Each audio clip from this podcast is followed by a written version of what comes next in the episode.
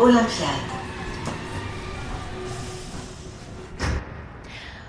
Hi everyone, it's Amber, and today I've come to the 13th arrondissement um, to discover the Bibliothèque uh, Marguerite Durand, and I'm standing just around the corner from it. I'm in a little park because the bibliothèque is shut. It's Monday, it's shut on Mondays. I should have probably investigated that more carefully before I came here. However, I'm not even sure you can get in. I'm not sure if it's a open to the public bibliothèque situation.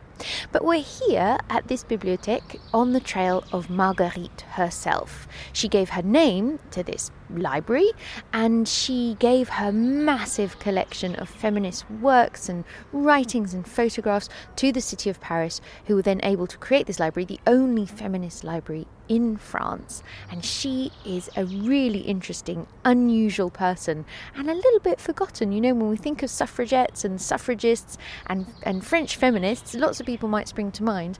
But until I started investigating this episode, I hadn't actually heard of Marguerite Durand. I'd heard of Marguerite Duras, and I thought they were the same person. They are not. So if, like me, you were confused, say au revoir to tristesse and hello to knowledge as we find out more about Marguerite herself.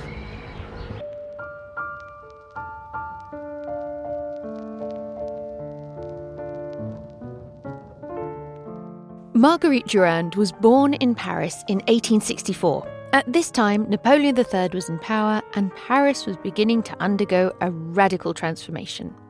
Haussmann's renovations saw the demolition of much of the old city and the slow emergence of the shiny new one we're so familiar with today.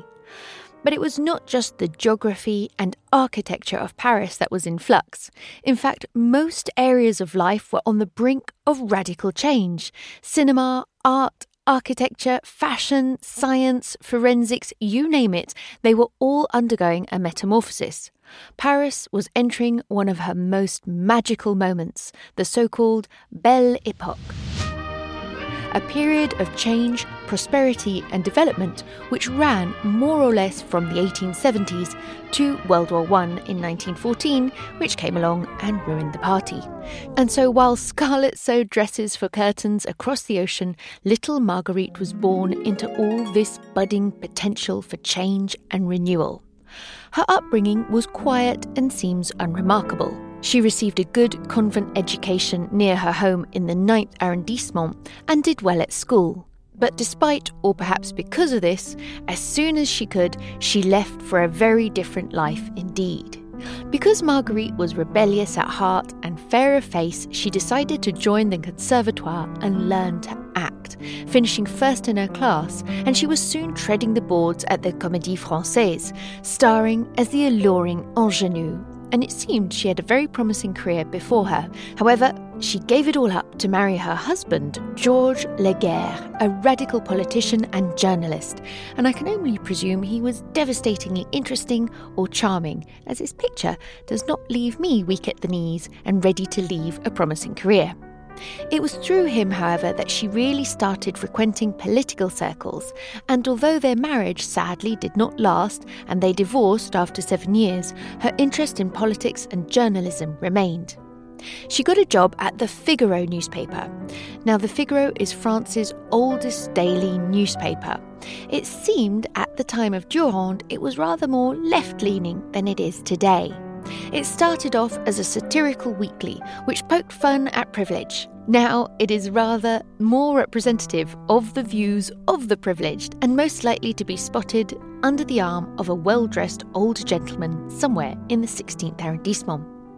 But it was her work at the Figaro that catapulted her into the role that she is best remembered for feminism.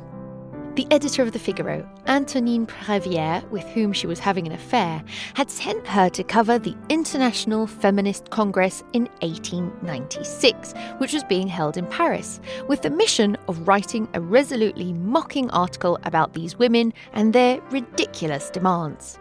He had, of course, sent a real, and by real I mean male journalist, to cover it as well. But Marguerite was inspired by the arguments of these suffragettes who demanded equal rights with men.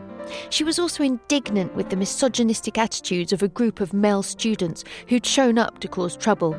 She refused to write the article, broke up with her lover, despite being pregnant with his child, which was pretty radical in itself at the time, and decided to devote her life to the defence of women's rights. In 1897, at the age of 33, she founded and became the editor of La Fronde, a daily newspaper designed, written, staffed, produced, and distributed entirely by women. That might even be remarkable today, but at the time it was unheard of and practically illegal, and it was only made possible thanks to Marguerite's determination. Bear in mind that in 1897, a woman could be arrested for wearing trousers unless they were, quote, holding a bicycle handlebar or the reins of a horse, in which case they were given the permission to dress like a man. For the paper to be published daily, the typesetters needed to work at night, and this, needless to say, was strictly forbidden. Marguerite set up her own women's union and won the right for them to work. Her aim was to prove that women could succeed in the male dominated world of journalism and that a newspaper company could function without male assistance. Although it was neither exclusively devoted to feminism nor aligned with any particular feminist group, it provided a platform for the burgeoning feminist cause. It covered all sorts of topics, from current events and culture to finance, but did not shy away from difficult subjects like abortion rights. The paper struggled financially and eventually folded eight years later in 1905, but it certainly ruffled some feathers along the way. The choice of the name La Fronde, which means catapult or slingshot, was a clever reference to a much earlier political struggle that happened during the childhood of Louis XIV. But La Fronde suited the small paper down to the ground. They took aim at the establishment and the patriarchy through mockery and used newspaper articles instead of stones to fire well aimed jabs and undermine their authority. In turn, the establishment tried to belittle the newspaper, referring to it as the Times in Petticoats. But the paper made real progress for women's rights. Durand wrote that in the French population, women are in the majority. Women pay taxes, which they have no say in approving. Their manual labour and intellectual work contribute to the wealth of the nation, and they claim the right to be allowed to voice their opinion on all questions affecting society and humanity, of which they are members on a par with men. She was voicing a lot of the same feelings of her sister suffragettes in France and abroad. Times were indeed changing, and women wanted to finally be allowed to sit at the table and take part in making decisions. But men seemed in no hurry to allow them to do this. They were going to have to stand up and demand to be heard. But while she expressed the same feelings as most suffragists at the time, she also rocked the feminist boat. She once said, Beauty is a political act and her beauty and charisma both helped and hindered her cause. Feminism, she once famously wrote, owes a great deal to my blonde hair. By this, she meant that not only was her stunning personal beauty an antithesis to the anti feminist idea that all feminists were ugly harridans who hated men, but that she was also able to use her charms to influence the attitudes of men and indeed her lovers, some of whom who were very influential, such as the leading politician René Viviani. She was even able to get them to contribute to the feminist cause. But other feminist leaders were scandalized by her mundane lifestyle and sexual liaisons. So much for the sisterhood, and to be honest, it doesn't feel like a lot has really changed. Durand was especially involved in the campaigns for women's suffrage and defended the right to elect and be elected. She launched the idea of organising female candidates for the legislative elections in 1910 and ran in the 9th arrondissement of Paris, but her candidacy was rejected, and in retaliation to this refusal, she called on women to boycott the current census, with the pertinent argument if we do not count, why are we counted? Which I think we can all agree is pretty spot on. The press, or perhaps people's appetite for news, seems the same now as it ever was. Although her 1910 candidacy for election was a groundbreaking move for feminism, it did not receive much coverage. However, the press did make a great deal of noise about her adoption of an eccentric pet that amused the whole of Paris a very young and affectionate lioness called Tigre. Pierre Lafitte wrote, Madame Marguerite Durand is no longer content to think of triumphing over the eternal masculine. For some days now, she's been housing a young lioness in the garden of her small hotel near the Parc Monceau.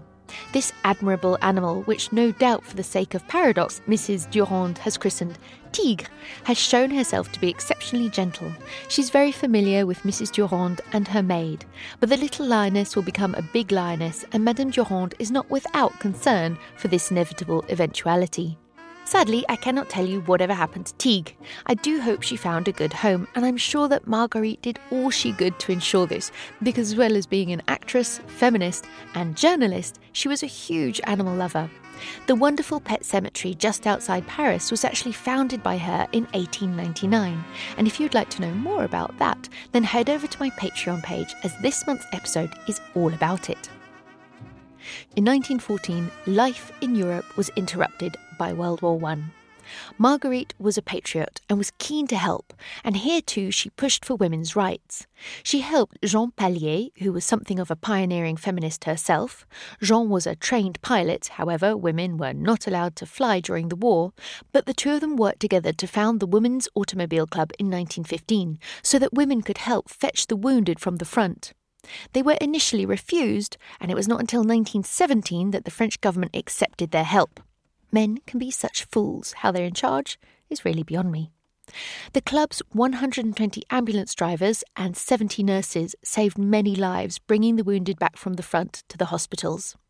Durand's heyday was undoubtedly the Belle Epoque, but her most durable legacy is undeniably her archives and papers, including newspapers, posters, theses, drawings, essays, and more than 10,000 books, which she donated to the city of Paris in 1931, five years before her death, and is now preserved in the Bibliothèque Marguerite Durand in the 13th, where we started this episode.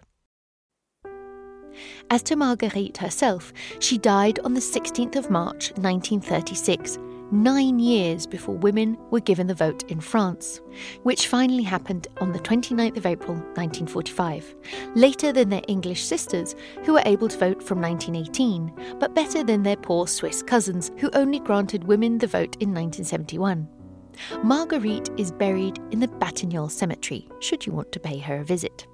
As to her pet cemetery, well, for that you must hop on the line 13 and head on over to Asnières-sur-Seine. Tigre is not there, but her horse is. As for my Extramuros patrons, you'll be able to hear all about this unique cemetery in my latest bonus episode. Thank you to Elizabeth, my newest patron subscriber, and to all the patrons. Your help keeps this podcast coming. If Patreon's not for you, then by all means leave a review or tell a friend. It means the world to me and helps other people find the show. Or, like Dave, you could give me a shout out on another podcast. It was so nice to hear Dave's review of Panam on Pod World, a podcast that helps you find other podcasts. As ever, music, mixing, and magic by the fabulous Christopher. I'll link to his work in the show notes. And for pictures and sources, check out my website, panampodcast.com, or find me on Instagram. That's it for now. Take care. Bye bye.